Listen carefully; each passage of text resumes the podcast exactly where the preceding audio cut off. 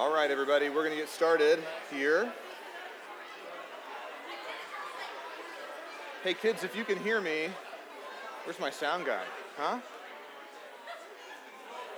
Yeah, he's mobile. I lost him. He's lost in conversation. You got me, Michael? I'm talking. Can you hear me? Yeah? Are we there? Yeah? You can hear me? All right. Okay. Hey, kids, if you can hear me, put both hands above your head. Kids. If you can hear me, keep them up there, like we're on a roller coaster. There we go. There we go. See, we just needed a visual cue. That's good. Okay, thank you. Very good. Very good. Just like last week, today's going to be a little bit more interactive than normal. Uh, some of you guys weren't here a week ago, and that's great. No problem. But we are so aware that we have our kids, fifth grade and younger, in the room with us today that I'm going to teach just a little bit differently. I'm going to aim my lesson low uh, and try to hit fifth graders and younger, and I bet most of you as adults will still gain some insight and some encouragement today. Uh, but I'm going to ask some questions today, and I really want an answer back. So if you're a kid in the room and I say something like, I show a picture and I say, Who is that? and you know who it is, you don't even have to look at your parents to check first. You can just yell it out as loud as you want to if you know the answer to what it is that I'm asking today. I'm going to try as best I can to engage with you. Um, and you guys are going to help me to, to make sure that everybody can hear what I'm saying and that I'm being clear enough. And we'll kind of have a conversation together this morning, which will be really good. Uh, if this is your first Sunday in July to be with us this year, what you're going to see this morning, what you've seen so far, is basically what to expect. We'll make a little bit of a detour next week because we have baptisms uh, happening and we'll set the room up differently and the order of service will be a little bit different. But uh, coming back together on the 23rd and again on the 30th, we're going to basically do this. We're going to sing a few less songs, and we're going to have coloring packets available for you guys, and we're going to try our hardest in our teaching to hook you, to keep it engaging, and to keep it a little bit more fun, maybe, than the normal 40 to 45 minute expositional sermon that you're used to. And if, that, if that's your cup of tea and you're not really excited about what we're doing in July, you've only got three services to grit your teeth and get through it. It's all good. You can just consider this a short vacation from the normal, and we'll be right back on the rails again for you uh, beginning the first Sunday in August. We'll go back to what we're used to. If you were here last week, I asked two questions to start. Does anybody remember either of the two questions that I asked last week? Does anybody remember? Anybody remember either of the two questions that I asked? Josh, you're too old. Is anybody fifth grade or younger? Yes, Jack. Okay, then you get a pass. Emma? I asked two questions. I had you whisper something. Do you remember what you, were, what you whispered loud? Um, That's right. That's right. And you made the sound of your favorite animal. So if that's, if you missed that last week, if you weren't here, sorry, bummer for you. We got to whisper our age all at one time, and then we all made the sound of our favorite animal. And uh, if you weren't here, if you actually go back and listen to the recording of last week's sermon, you will hear what I think was an eagle screech that came from Conrad Keeler. So Conrad gets the award for best and loudest. He was about 10 seconds late, which was great. But if you listen to it, you'll hear this big noise, and then it's quiet, and then you hear like, in the background, which is exactly what I want. It's perfect. It's great. Really good engagement. So I appreciate that. I have another question for you guys today. And just like last time, we're going to whisper the answer because I don't want to blow anybody's eardrums out in the room this morning. But not right now, in a minute, not right now, in a minute, when I ask, I want you to whisper, and you can use a loud whisper, like when you're trying to get somebody's attention in the library. You loud whisper, as loud as you can, but still whisper, still whisper. And I'm going to ask you to whisper your name to me. Just your name. Should be easy. You shouldn't have to check with anybody on what that is. Maybe like your age. Last week, you're kind of like, was I eight? Am I six?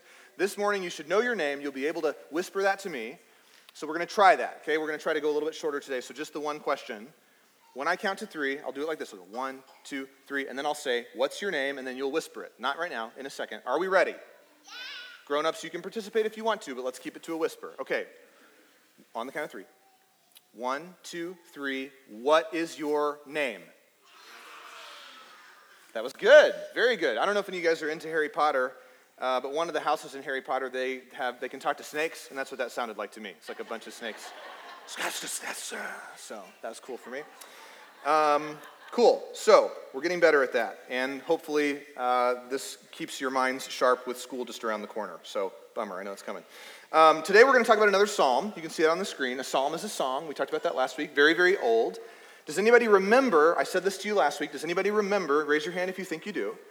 How many hours would it take you to read all the psalms out loud with no breaks? Yes. It was a little less than five days. Yes?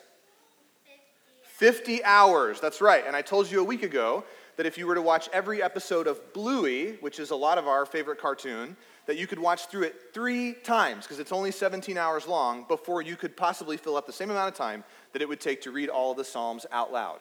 Last week we looked at Psalm number one. This week we're going to look at Psalm number 18. So if you do have a Bible and you brought it, you can go that direction. Uh, it's pretty close to the beginning of the book of Psalms because there's 150. So it's right there around that first 10%, 11%, 12%. It's very long, it's 50 verses long. We're just going to look at the first six verses today, just like we looked at the first six verses of Psalm number one. Now, just a second ago, I asked you guys to whisper something to me loudly. I asked you to whisper your name. And I, my name's Philip. You probably heard that earlier, but if you missed it, now you know. Now we're even. I know your name, you know mine. But I wonder, did you know that God has a name? Have you heard about this before? When I was a kid, I kind of just thought God's name was God, because that's what everybody called him. But really, that's more of a title. It's more like saying Sir or Lord or Your Majesty.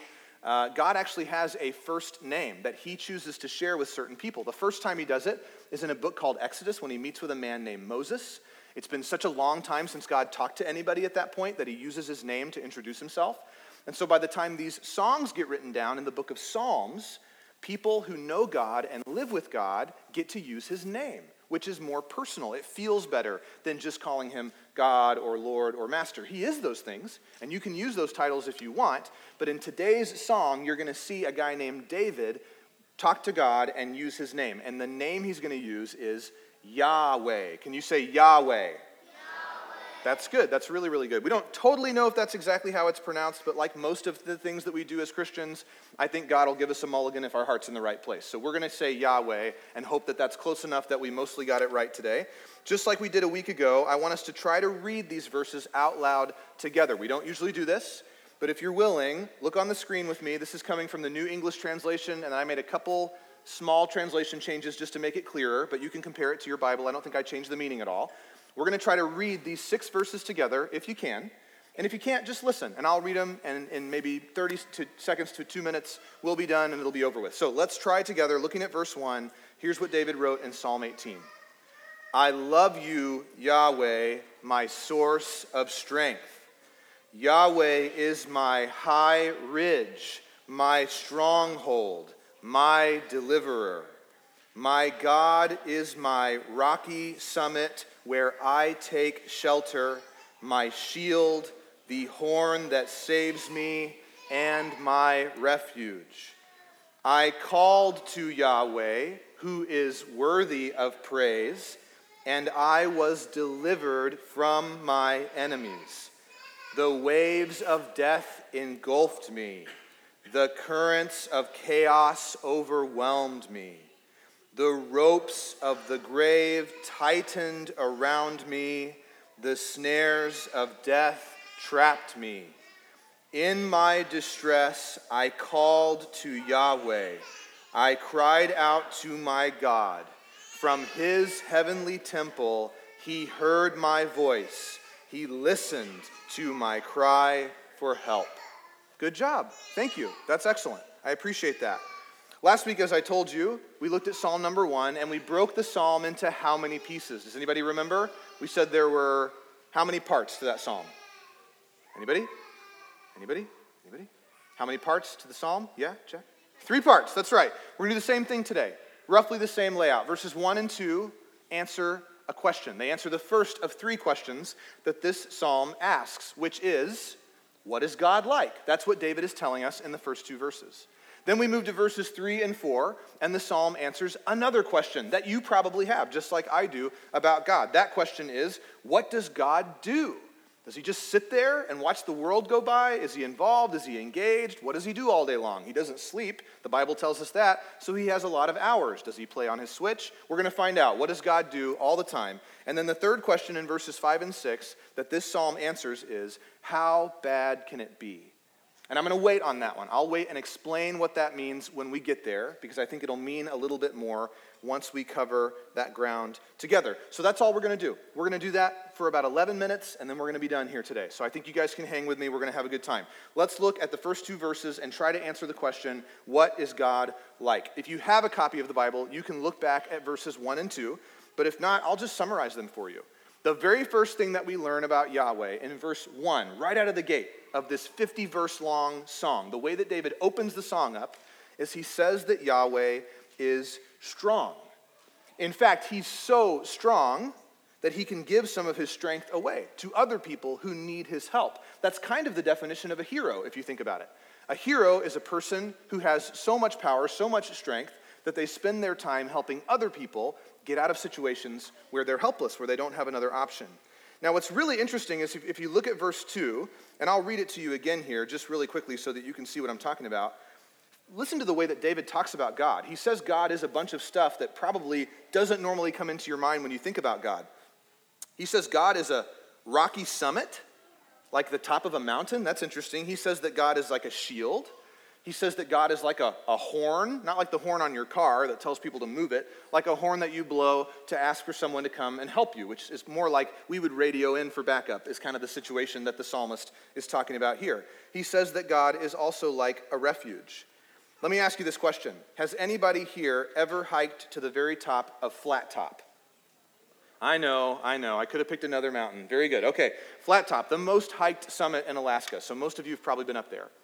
When you get to the top of Flat Top, you notice immediately, no matter what day it is, that it's very windy. It might even be cold compared to that last bit of scrambling up the rocks. You're sweating, your hands hurt. You get up to the top, and all of a sudden you're like, oh, I got to put my jacket back on because it's freezing up here because the wind is blowing. Can anybody think about, if you've been to the top of Flat Top anytime lately, raise your hand if you can think about the answer to this. What is at the top of Flat Top? There's three or four of these things that people have made that might help you with the wind. I'm going to go to somebody other than Jack because you've already had a couple answers. Any, can anybody think of this that's been up to the top of Flat Top? Yes, you have an answer? Will someone echo that for me a little loud? A jacket? You might bring your own jacket, yes, but there's also something that's already up there. What do you think? Cairns. Cairns. That's right. There are cairns, and there's a special kind of cairn, C A I R N, I think is how you spell that, that's a circle. You guys seen these ring cairns? They look like this. The picture in the top left corner is actually of flat top. I don't know what the second one is, but people who get up there, they pick up rocks. Well done, Alton. And they stack them up so that they can create a wind shelter. Sometimes they use it to just have a campfire, but sometimes people camp overnight up there. And these exist on lots of summits that are sort of in the front range of the Chugach Mountains where we live. I've seen these circle cairns at the top of Bird Ridge. I've seen one on the way up McHugh that we call the fort because it's so tall, it feels like a rock fort.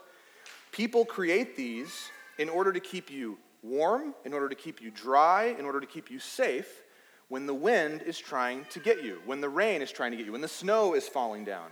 But here's a question for you if you were to go back in time a thousand years and you saw one of these rock circles, what do you think people used it for then that might be different from today?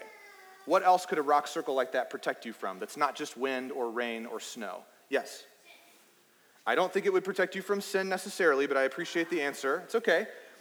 What might somebody try to shoot at you that a rock cairn could protect you from? Yes, Alton. An arrow, An arrow right? Or a sharp stone. That's what David is saying. He's saying when you know God, Knowing God means that God puts this thing around you. You heard Mr. Mike Schmidt pray a hedge of protection earlier in his prayer for the Muellers. It's the same idea.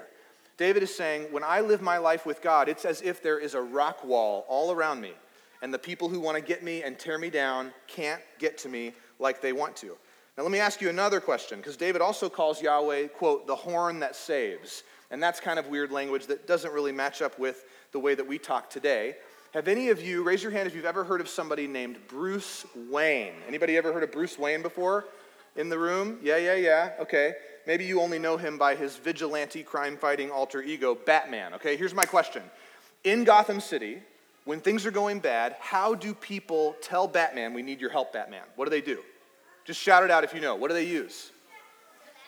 The bat signal. That's right. It looks like this. They shine a light up onto the perpetual smog of Gotham City, and Bruce Wayne, from his manor, swivels around in his chair, slides down through a big mail chute, big enough for a man, puts on black tights, and fights crime, right? That's the way it works. He comes to their rescue. David didn't know that he was talking about Batman in his psalm, because there was no Batman yet, but it's the same idea. He's saying, God, when I live life with you, you're so strong that all I have to do is send the bat signal up into the sky, and you come running. You come to my rescue right away. So we might answer the question, what is God like, by saying, God is a wall that protects us. And God is a hero who comes to save us when we call on him, lending us his great strength. Now, look at verse 3 again, and let's talk about the second question that this psalm asks us What does God do? If you look back at verses 3 and 4, essentially what David says is that God rescued him. Well, that's what we would expect if God is like Batman, right? Or if God is like a stone wall that protects us from people that want to hurt us. David, though, uses the word delivered, which is a little bit funny. When I think delivered, I think of like DoorDash or Amazon. So I'm going, does this mean that God put David in a box and mailed him somewhere? Is that what he means by delivered? No, he means rescued. He's talking about God being willing to come to the rescue of David, a little bit like these guys. Anybody know who this is? It's Paw Patrol. Don't be embarrassed. I know if you're like older than six, you're like Paw Patrol, but I really like it, but I'm not supposed to watch it because it's kind of for babies. Yeah, it's Paw Patrol. Or I'll tell you, if you are maybe a millennial in the room or older, you might recognize this crime fighting team of superheroes. Yes, okay, that's right. And then unfortunately, because time has an effect on people, here they are today. I don't know if you guys not looking so good. The Putties really had their way with the Rangers back in the 90s. They actually did a movie. Did anybody watch the movie, the reboot movie that they did? It's okay. You don't have to tell me. I know you watched it. It's in your, it's in your Netflix feed, so that's okay. God knows. The Power Rangers and Paw Patrol rescue people. It's what they exist to do. There's an emergency, something goes wrong, and a person who doesn't have any options left says, I need help and the Mighty Morphin Power Rangers giant oversized watch things that nobody else at high school ever noticed. They go off, right? And they're like, okay, we have to leave math class and go save the world. Or Paw Patrol, they kind of just lay around and do nothing until the signal goes off and they all put on their cool clothes and they go and they put out fires or they help people who are having an emergency. David is saying that that's what God does. That when we think about God, here's what I want you to hear me say. When we think about God, God doesn't spend most of his time being disappointed. But that's how we think about him, isn't it? That he spends most of his time pretty upset that things are not going so well. No, God is not idle. He doesn't just look at the earth and frown and wish that things would change. He acts. He's always acting. He's always coming to the rescue, saving the day, powering up, jumping right into the middle of our circumstances, and fixing what is wrong. So, for you and I, maybe you don't know this, but according to verse 4 of the psalm, you and I are constantly being carried away and drowned in waves and currents of darkness, of bad things, seas and rivers of selfishness, of decay, of destruction. And they come to us on our tablets, they come to us on our phones, they come through the TV, they're on our Spotify and Apple Music playlists, but most significantly, they come out of our own hearts. They overwhelm us and they well up darkness and sin and selfishness. And it's in those moments that we need to be rescued. And God loves nothing more than to jump into the middle of those circumstances and to save us. So here's the answer to the second question. The question asks, What does God do? And the answer is that He rescues us from chaos and from death. We're almost done. The third question, looking at verses 5 and 6, that this psalm asks is, How bad can it be? How bad can what be? Life. That's the question. How bad can life really be? If you're 9 or 10 or 11 or 12, life probably hasn't gotten that bad for you. Some of you it has. And God sees you and He knows your circumstances and He will rescue you. But for some of us who have a great mom and a great dad or a great set of guardians who love us well, they protect us. They play the role that sometimes God can play. They're the rock wall, they're the Batman that comes to the rescue. And maybe we haven't lived long enough to realize what life without God can look like. That's actually a mercy to us that God gives us good parents. So, what the psalmist is doing is telling us something that maybe we don't know. Maybe we don't know how bad life can be if we don't live with God. You'll remember, based on what we said last week, that there's two ways to live. You can live with God, or you can live without God. The last question that our psalm answers is if you choose to live without God, how bad can that life be? It asks us this question What if God wasn't strong? What if God wasn't a rescuer? What if one day the bat signal went off and hit the clouds in Gotham and Bruce Wayne said, ah, I don't feel like it today? What if the Paw Patrol, when their signals went off and it was time to go save the day, they just said, ah, it's Saturday, we got to take a day off, or we're on strike because we're not getting paid enough, or whatever. What if they just decided they needed more dog treats and nobody was going to give them to them, and so they just said, we give up, we're done, we quit? If that was true and we had to live our lives without God, then this is what it would look like. Verses 5 and 6 tell us that the ropes of the grave tighten around people like that. That the snares of death, traps are set for you and I, that we always stumble into. That we feel distressed because we don't have another option and we can't find hope outside of God. We are miserable. That's how bad it can be. We become depressed. That's how bad it can be. We become anxious. We focus more and more and more on ourselves and what is wrong with us and how much better everybody else's life must be. And eventually we reach a point where we give up. My friends, if God is not a strong rescuer, then that is the end of the story for every one of us. There is no hope for us without God. But that's not the case. Is life without God terrible? Yes, but we don't have to go that way. God has made himself available to us. Specifically, in the New Testament, we meet Jesus, who is God literally in the flesh, having come down from heaven, put on our body, and said to us, I'll do whatever it takes. I love you. I'll die in your place so you don't have to. That's what's available to us. That's what's on offer. That God is strong. That God is a superhero. That God is like a stone wall for us. What does he do? He rescues us. And what does that mean for us today? It means that, like David says, when we cry out to him, when we pray, he hears us. And when he hears us, he comes to our rescue every single time. So here's what we're going to do to end today. We're just going to pray. I'm going to pray for you. I'm going to ask you to pray with me if you're willing. We're going to try to use our bat signals in the room all together, okay? And send out an SOS to God in heaven to see us and to save us and we can have faith because Jesus has come that God will do exactly that. Will you pray with me? Let's do that now. Father, we love you and we're thankful for your great love, your strong rescue, your willingness to come down to our world where we live, to, to, to touch people like us, God, who are unclean, to work with people like us who are stubborn and resistant to change, to love people like us who are bigoted and scared and quick to run away and slow to commit. God, we need to be more like you, not just because you want us to do that and we should just be obedient or else, God, but because it's actually good for us. That your will leads us into life, life that's everlasting. So, as we did a week ago, God, we pray in this room, every adult together with me, that you would move in the hearts and minds of these children and that you would save them, God. That you would call them to yourself, that you would redeem them, that you would make them permanently a part of your spiritual family forever, that you would save them from their sin. That the work that you did at the cross, God, your life, your death, your resurrection would be applied to them in full, and that they would never have to wonder where their help comes from or whether or not they have hope. Father, we love you and we trust that you will do this work in the lives of our children. Thank you for a beautiful, sunny day. We pray in Jesus' name. Amen.